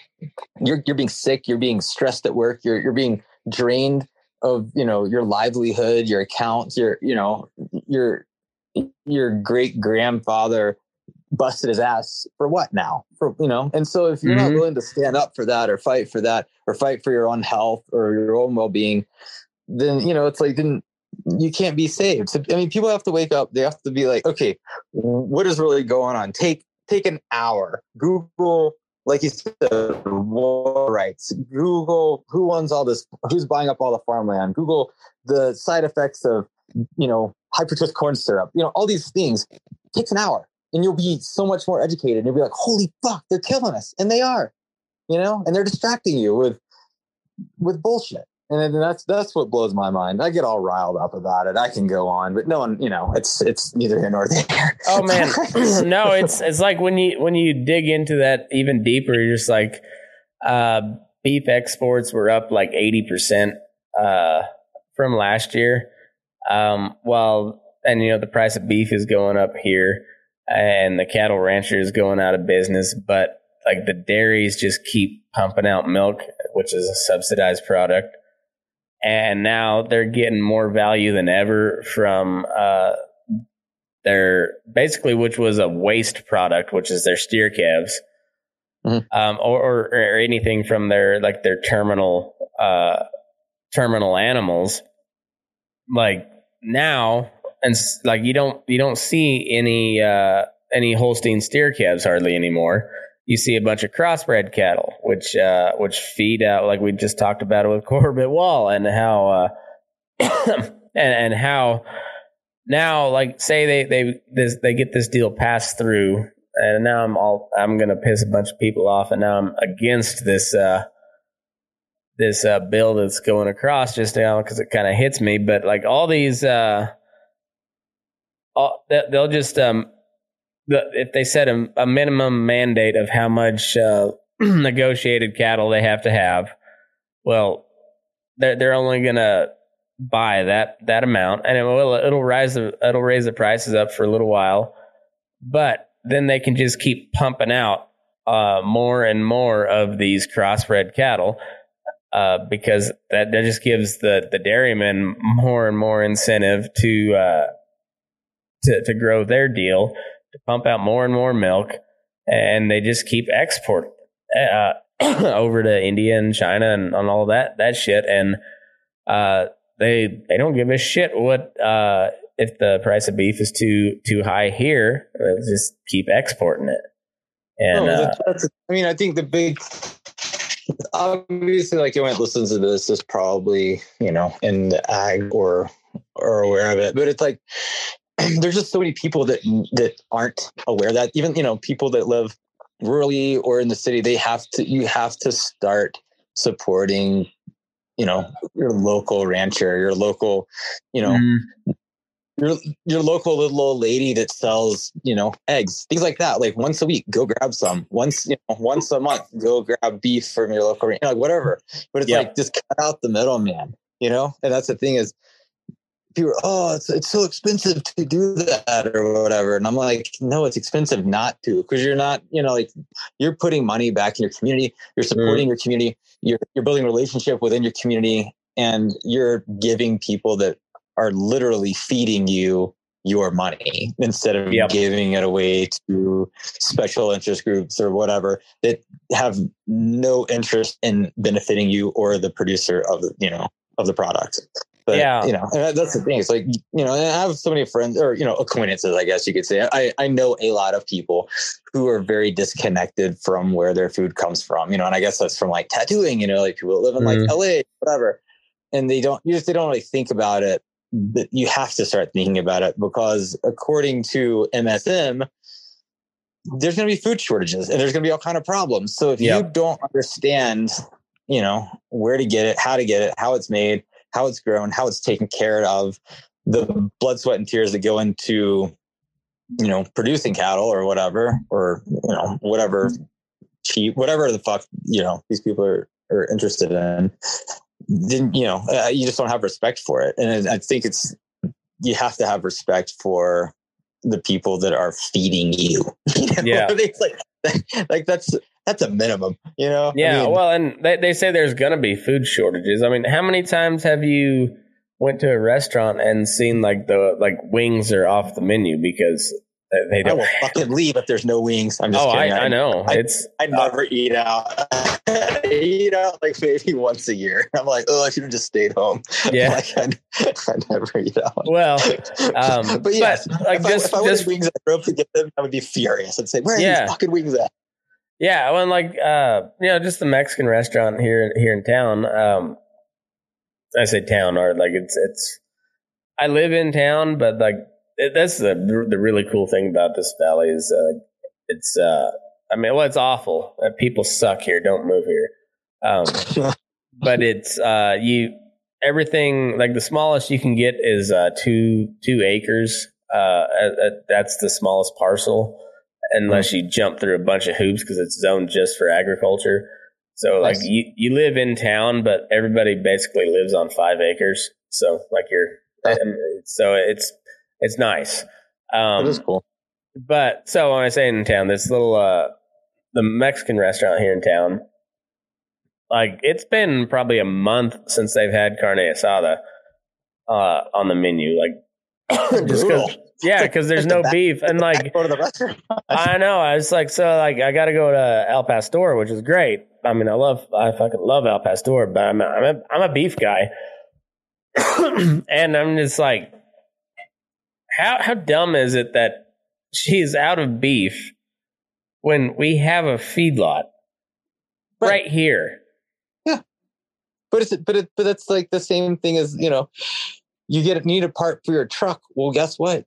Your truck might be broken down for two weeks now because they can't get it, and it's Yeah. like, well, it because it ships from across the, the sea. Why can't it just be made here? I don't understand it. Like, at what point is that okay to say, oh, you know, we don't need to produce anything. We'll just import it all. We'll just import everything. And what's happening is this is this is the result of globalization. This is what you know, this is this is what happens. However, no one's doing anything about it. No one's saying, well, this is bullshit. You know, we're gonna figure this out and start producing said product. Or we're gonna do, you know, there's no there's no beef in the valley for sale to us, even though we are growing it or whatever, like Yeah. your, your situation is.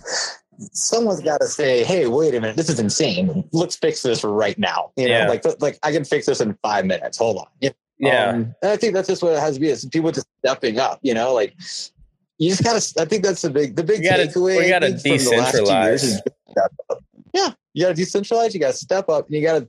What can you do to help out, like Yep. yourself and your community? You know, if Mhm. if you like your community, if you don't like your Yeah. community, fuck them. But yeah, exactly. you know, Take um, care of yours move- though. Yeah. Oh yeah. Or move move to where there's a better community yeah but you know that's the thing is i just i mean i like i left house last night i, I drove over there um as i before mentioned but um on the way back it was late at night there are people just walking down the fucking mesa road pitch black and I- i'm running pretty fast because i'm trying to get back you know and they're hitchhiking they're just like all night long just like weird fucking i'm just like what is going on out here this is insane It's the know. grapes of wrath, dude. it it truly i don't know it's it's like mad Yeah. Max meets Grace Wrath, you know, Yeah. fucking Well, Ice um, and Men, you know. God damn it, dude! I feel like you're in my in my head because I just just the other day I talked about um uh it was uh I was I was comparing what's going on in Ukraine with uh, the Irish War of Independence and how uh Mark Twain uh history doesn't repeat itself but it often rhymes. Yes. and it's just like, yeah, it's it's the Grapes of Wrath, like you said, but like meets Mad Max, uh, but also like meets some sort of like sci-fi, like futuristic sci-fi. Yeah, I mean, I'm I'm afraid we're gonna live in past, present, and future all at once. That's like we're lot. we're living in Star. Wars. We- We're literally living in Star Wars. I've never seen Star Wars, but I like um I like isn't Yoda part of Star Wars? Yeah. Well, He's- like He's okay. it's like well, there's a desert planet, and then there's like spaceships, and then there's like a jungle planet, and yeah, it's it's it's weird. And then yeah, you got a bunch of aliens, and they all look weird. I mean, you look at these these, these fucking people that are. uh that are pissed off about the the don't say gay bill in Florida. They're all like 300 pounds with uh with like six rings in their nose and purple hair and More uh, importantly, pedophile addiction. that too They're Pedophile. You know, it's Yeah. like that's the Yeah. takeaway. It's like if you feel if you feel like you need to talk to a fucking third grader about sex, you've got a problem. yeah you know, oh, like, yeah like either way you, even if you're not a pedophile you're you're Mr. Garrison from South Park Yeah, yeah, it's it's unacceptable. But Yeah. the thing is, they keep talking. They keep talking about it becomes acceptable to some people, and it's not acceptable. Or, Yeah. or hiding things your parents, like you know, like oh, don't tell your parents. You know, like school. This is insane. They're take they're indoctrinating your kids to do all these crazy things. I mean, this is nuts. If you can't buy a pack of smokes and an AR at seven years old, you probably shouldn't get your dick cut off either. I don't know. right You know, right this is insane. I mean, like, it's like you just you can't pick and choose. If the kid can get his fucking pito cut off at you know eight years old and get himself a set of knockers, well, then he ought to be able to drive. He ought to be able to buy an AR. He ought to be able to, you know, Mhm. do whatever the fuck he wants to do. Well, so, all right, so my my my Yeah. son, who is five, the other day told me, uh, and, and my son's a very bright bright kid. Like uh, you know, like I said the before, like the whole little spectrum thing. Like he's he's, he's very sharp. Um, but he told me he wanted to be a feathered Indian, but not just any feathered Indian. He was going to be the last feathered feathered Indian. very specific. Yeah, I like I said the the whole autism thing, very very specific, and uh, and then shortly after that, a couple days later, he also told me he wanted to be an octopus. So, like, if we're gonna go lopping off dicks, like.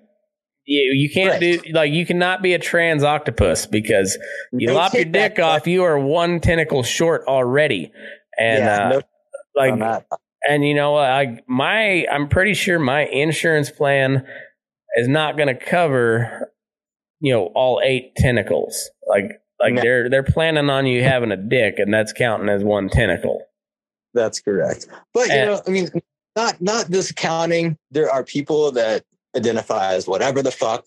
I don't give a shit. That's fine. I don't Yeah. care. If you like to do, that's great. As long as it makes you happy. As long as you're not hurting anyone else. But to to just shove yourself down someone's fucking throat, you know, like I'm I like flannel. If you, I'm, I'm flannel man. I just wear flannel. You know, it's like, who gives a fuck, dude? Like, no one gives a shit about you. You're not important. You know. So, you know, it's like, whatever. Like, Yeah, little kids have imaginations. They want to be all kinds of things. I don't think it's an appropriate thing.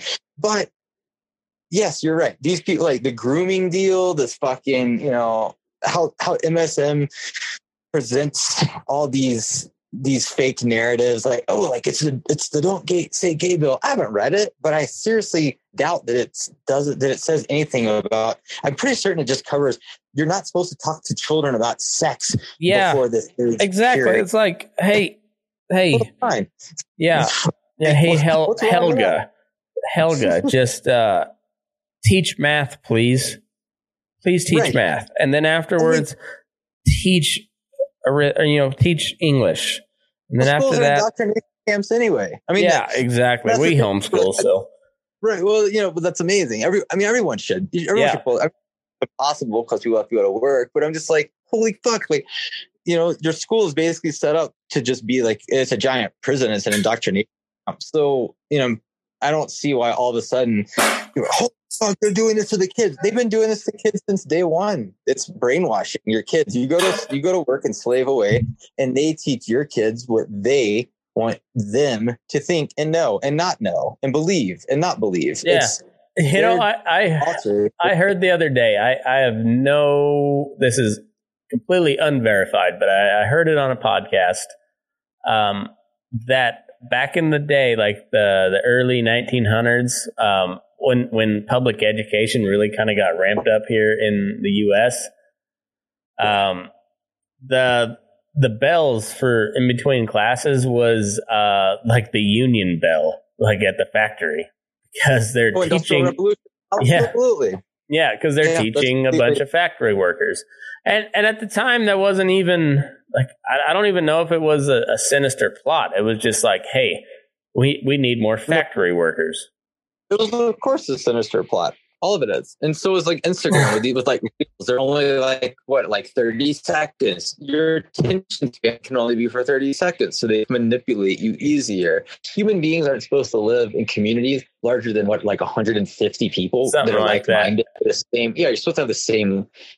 You know, all these all these things are important, and then after like post industrial revolution, you know, you had people that you're living in big cities, you're like, you know, suicide rates skyrocket, rape skyrockets, masturbation, addiction skyrocket, all these crazy neuroses and awful things start to skyrocket because people were living in an unnatural state. And now no one grows food, no one knows how to do anything. And you live on your computer basically, or the metaverse, whatever the fuck that is Agenda twenty one. and you you yeah great reset there you go mm-hmm. so i don't know Yeah, well, the Great It's just- Reset definitely never happened. Left definitely wasn't a book by what whatever the fuck's his name was, Klaus Klaus Klaus Schwab. Schwab. Yeah, yeah, that definitely didn't happen ever. made up Yeah. But Yeah, that's the thing is you have to like you have to start embracing traditionalism whatever that might be to you and you have to reject modernity like modern modernity modern uh, no Yeah. moderns. I think that's the correct word modernity. Yeah, but you have like you have to decide you have to start re- rejecting it you know? Like you homeschool your kid that's terrific you know? It's just i don't know it's just too much. And and the the less i'm a i'm around cities or a lot of people i have truly no desire like i was i was living in weatherford and commuting to dallas for work here and there and i would just it would kill me i mean weatherford was bad enough but having to go to Dallas was just over fucking whelming. I mean, oh. unbelievable, you know. But yeah, but like years ago, I'd have been like, "It sucks, whatever," unfazed, you know. Yeah. But I think I'm just so on edge. I'm like something, something. These big cities at any moment are going to start collapsing. Ah, I just start losing my mind, you know. Ah, so it's crazy. very- I, I I feel the same way. Like I, I I plan on staying out of all cities for a little while, as Yeah. much as I can. Like Reno's not a big city. Like I mean, it's nothing, nothing compared to like you know like Dallas or Denver, like that. Let alone L.A. You know Vegas, same way. Like I fuck that.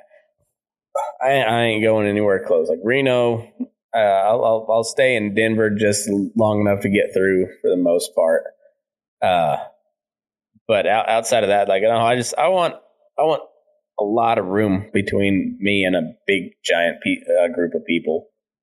Yeah, same. And I, and, but I used to not really feel that way. You know, I mean, I used to.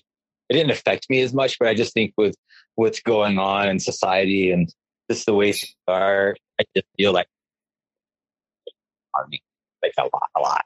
So, Yeah. you know. Well, and then you know there there's people people like us that uh yeah like you- you also you know you kind of like to drift and uh you know drifting uh you know it takes a little bit of money especially nowadays when when when fuel's six six dollars a gallon so drifters if they if they can't afford to drift they uh you know they drift to somewhere where they can make a little bit of money until they can drift again and uh that just draws people into the city and more people away from from uh you know where where your food's grown, and yeah, it's all about centralization and power and. Mm. was so I've been uh I've been thinking about um forming my own religion. Hear me out here. Um and, and not that I have any answers. It's more more than anything uh like I want to be a televangelist, but I don't want to fuck anybody over. You know, like I, I'm not I've also been watching the Righteous Gemstone, so like it's it's kind of factored into my my thinking here. Um, so, uh, anyhow, like you know, you know, religions are tax exempt. Joel Osteen and uh, you know Ali Sheikh Mohammed, uh, neither one of them pay taxes, right? right. And um, the more I look at like the say the the Somalian Muslim community up up in Minnesota, and you, like Ilhan Omar, she is nothing but a gangster. All those Somali refugees, and and I, I can I can speak with a little bit of uh, little bit of wherewithal on this because I I I spent six years in Southwest Kansas. Uh, Tyson has a huge uh, processing plant there, slaughterhouse there in uh, in Holcomb, Kansas. I used to work in uh, in a wing off of that that packing plant, but all, all these Somali refugees are brought over so they can sell halal or they can uh, butcher halal beef, and uh, and most of these people, I remember, like Somalia has been in a civil war since like Black Hawk Down, which we started. Yeah. and uh but like these are just people trying to get out of uh a 20 year civil war. They also happen to be devout Muslim and uh they don't speak English. And so it's just like any immigrant community. Uh think of um, gangs in New York with the Irish. You you go to the boss Ilhan Omar is the boss, and now she's in fucking Congress. And I don't think it has anything to do with, uh, you know, Somali American relations. It has to do with uh, Ilhan Omar getting paid because she can provide those Somali immigrants to Tyson and Cargill and whoever else for halal beef, pork, uh, well, not pork, but chicken I have no, yeah, this is all news to me. I have no idea about any of this. I mean, it's pretty, that's pretty fascinating. But I just I'm, came up with that on the spot. So, okay. uh, but, but I am, you do some research on that. I think, uh, I think most of that checks out. Fair enough. Um, I, I, bet you, I bet you Ilhan Omar is going to be worth some, some money, uh, here, here before, especially if she gets like continues to get reelected man, she's gonna be she's gonna be the Somali uh, Nancy Pelosi. Oh God, yeah. I mean, that's the thing. All these all these elected officials, they're just so filthy rich. start just... start thinking of them as as um as mob families, you know. Yeah, start start thinking of, of them, and instead of thinking of of of them as governments, think them of of them as like Tony Soprano and uh, Carmine and and all those. Yeah. Also, truly the the the finest series of shows, Sopranos. I haven't finished it yet. We're uh, we're on season five. I know, no spoilers. Twenty fucking years later, but uh, it's so it holds up. It holds up. Like I, I'd never started watching it till uh, about I don't know, three months ago or something like that. But it fucking holds up, man. It, it is so good, so good. Um, yeah. but yeah, like the more more you start thinking of uh, of governments as uh, you know crime families, and it makes a lot fucking more sense. Oh yeah, it's just it's just terrifying though. Like I said before. oh yeah. You know, what we're living in is it's just absolutely terrifying and overwhelming. But you know, I try to just kind of I stay informed, like very informed, but I Mhm. also do my own thing. You know, Yeah. like I don't.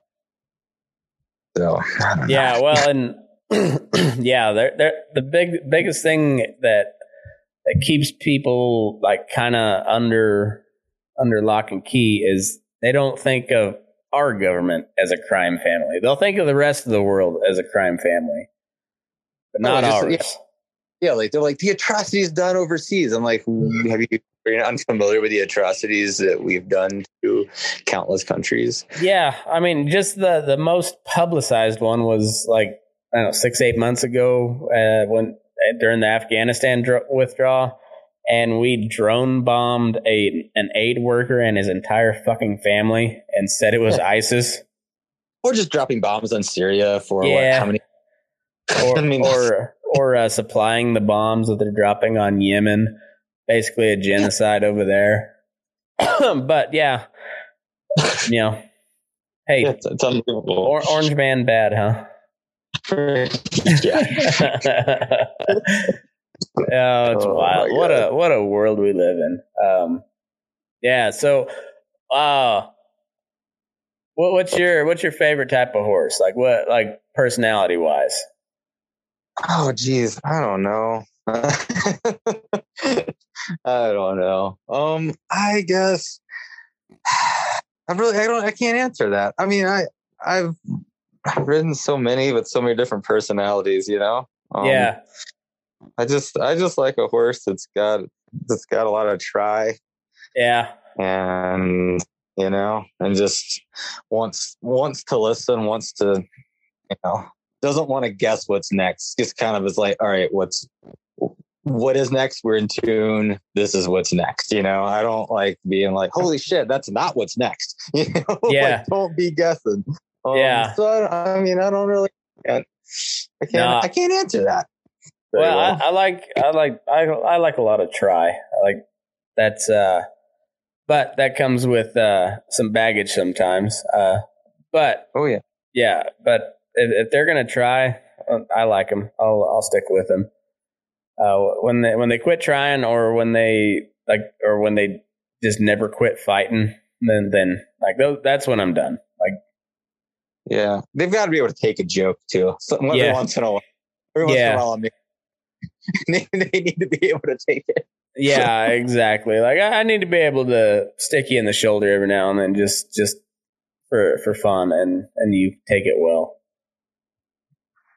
Yeah, I've, I've I've got um, a horse I've had for a minute, and he's he's a pretty good. He's not the, he's not like you know top dog or nothing, but he's pretty good. We we get along good. We've seen some stuff together and done some stuff together, and you know we just we just keep on trucking. So he's a he's a pretty good old fella. I'll probably never get rid of him. Yeah. Well, uh, there in in your part of the world, is that uh, are you are you tie hard guy, or are you uh, you slick horn, or you dallying on rubber? Uh, well, depends. Um, never, I never tie hard, but I would definitely say more times than not, uh, slick horn. Yeah. Yeah. Yeah, I was gonna say that's uh, you- you're kind of It is very depends on what battle you've got, but around here you've got a lot of guys that are. I really don't know too many people in general outside of Texas that that tie hard. yeah. Uh, That's eastern New Mexico a little bit, but um, I, I think I think maybe some down in Arizona, but yeah, it, it's more more of a Texas Oklahoma thing. Yeah, Texas is real serious about it. Mm, Like, yeah, they, they get all butthurt about it. they're pretty pretty tough about it. Yeah. I just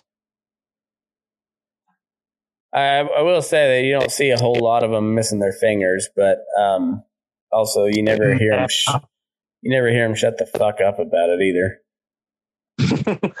with all their fingers pointing in. No, Yeah, um, no, I don't know.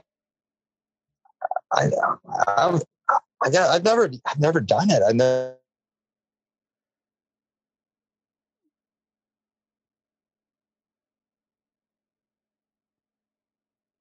Hmm, I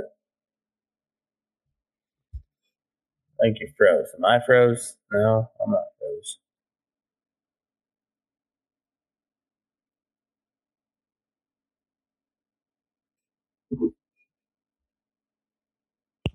Oh, lost you there. Ah, all right. That was that was. Answers are a little delayed, and then I just lost you.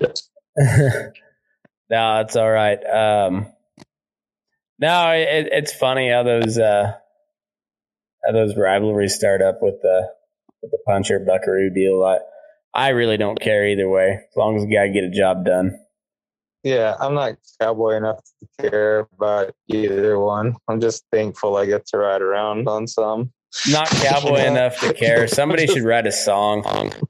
Not cowboy enough to care. It's true. I'm just thankful I get to fucking ride around on them, see some amazing country with some amazing people, Hell have some yeah. good laughs, and you know, that's to me. That's all I give a shit about. I don't care.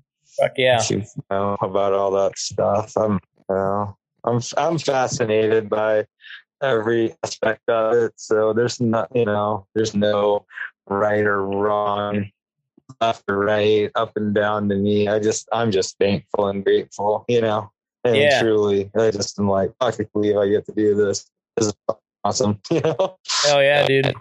I uh yeah, I, I kind of feel the same way. I don't get to see as as much cool country as you do. I just I see the same pins every day, but I don't know. I I look around and and there's a there's a lot worse things to be done, and I I I, I don't I don't hate going to work, and uh that's that's one thing. What I, I've never I've never stuck around at a job that I hated. Yeah, me either. I definitely have never. That's for sure. Yeah, like it, But- the day Yeah, I where where I start dreading going into work is the day I update my resume. And uh I mean there's days where I dread working, but it's not it has nothing to do with the outfit. It's usually about the weather or whatever the chore is for the day. But it's not it has nothing to do with you know with with the, with the job itself. But when I like when every day becomes a chore, mm, I'm out. Yeah, yeah, and that's and certain things can do that, you know. But you just you have to just adjust, you know. That's- I just try to adjust, you know. It's like I couldn't tattoo seven days a week, and I go nuts. So I have to adjust. I can tattoo X amount of days a week, do a great job, have a great time, Yep. appreciate it, and you know that's it. So it's like you got you know you just got to know know what's in for you. I guess you could say. Yeah. Um, No, I, but yeah, I think you're like right. I said, I just you know I was just I, you know I was just saying I mean I just just being able to do it, able to. I mean, you, you know, hell, if I if you had a choice between never riding a horse or just only be able to ride it in a little ass pen or something, I mean, it'd be hard to never ride it. You know, you'd be like, well, that little pen sucks, or that's you know, it's a little little whatever, little round pen that I have to ride in. It's the only spot I can go. I don't know. It'd be heartbreaking not to be able to ride. It's just, it's just, I don't know. That's something for your attitude. That's something for your mind. That's something for Yeah. every But- aspect of you. Yeah, just- the good thing is like you, you stay in the pins very long and your horses get sour too. But the good thing where I'm at is uh, I got about a hundred thousand acres of desert right outside the front gate. So horse gets an attitude, I get an attitude. We can go, we can go stretch yeah. out. Sure. And it's a, it's uh there, there ain't nothing better for for a horse or a man is uh it's just miles. No, it's true. That's absolutely true. I um, Yeah.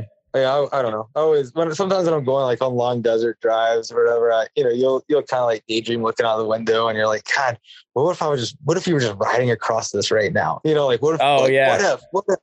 What if? And that's that's where my brain goes. I'm always what if? I Yeah, I, I get to doing that too, and then it's like, oh shit, that cow turned back. Fuck.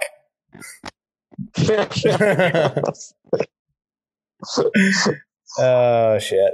Well, Bailey, it's uh it's getting kind of getting late your time, but uh man, this is fun. Let's do it again sometime, huh? Absolutely. Thanks for having me. Hopefully it's, you know, somewhat entertaining and not the most boring one you've done. no, man, I I enjoyed the shit out of it. So uh, it's uh, no, we should we should do it again for sure. Uh, but uh, tell everybody where they can find you if you want them to find you. If not, well, we'll just peace out. uh, just got a little Instagram. It's just Bailey H Robinson. You can send me hate DMs or whatever you yeah. want, or, or, love letters. Either way. Well, if you get any dick pics from this one, we'll uh, we'll uh, we'll do a Patreon episode and and do it and just critique. Uh, uh yeah, we could do that. Sure. uh, There's no dicks playing piano. Yeah. no Zelensky's. Don't go full Zelensky. yeah. Don't pull a Zelensky. but yeah, thanks for having me. It's, it yeah. great. That's great chatting. And, uh, yeah, if anyone, you know, thanks for listening to this. If anyone listens to it, and sorry if uh, if it was boring. Yeah, no, man, it was fun. So thanks everybody for tuning in, and love your ass. We're burning daylight. I got the tattoos right, blues, the tattoos blues. Should have thought things through first. My tattoos are blue. I got the tattoos blues, but hey, I got no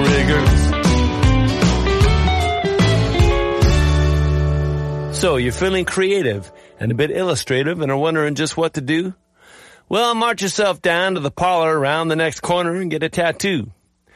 Your options are endless. Just have the apprentice show you his previous work Get yourself an eye popper.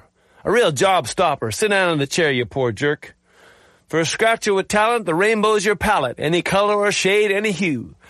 And until you're dead, your art will turn heads. And eventually, also turn blue. I got the tattoos blues, the tattoos blues. I should have thought things through first. My tattoos are blue, I got the tattoos blues, but hey, I got no rigors.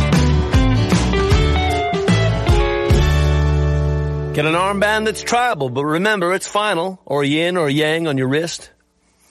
Maybe a stamp on the small of your back, or true love or hard luck on your fists. Full sleeve or just ankled or fully star spangled with the flag bursting out from your hide. Or in some kind of cursive that's vaguely subversive, get the date that your great uncle died. Get Sabbath or Slayer or the lines from a prayer or your telephone area code. Get a tear by your eye and make it look like you're crying about the spider webs on your elbows. Get the names of old lovers entirely covered with a badly drawn sketch of your kids. Or get a shamrock Fitz Kelly, or your hood cross your belly in gothic, illegible script. Get a character, Asian, mistakenly blazing, a message that ain't what you think, cause they swore it meant knowledge, but really says olives, forever in permanent ink. I got the tattoos blues, the tattoos blues, I should have thought things through first. My tattoos are blue. I got the tattoos blues, but hey, I got no. Hey.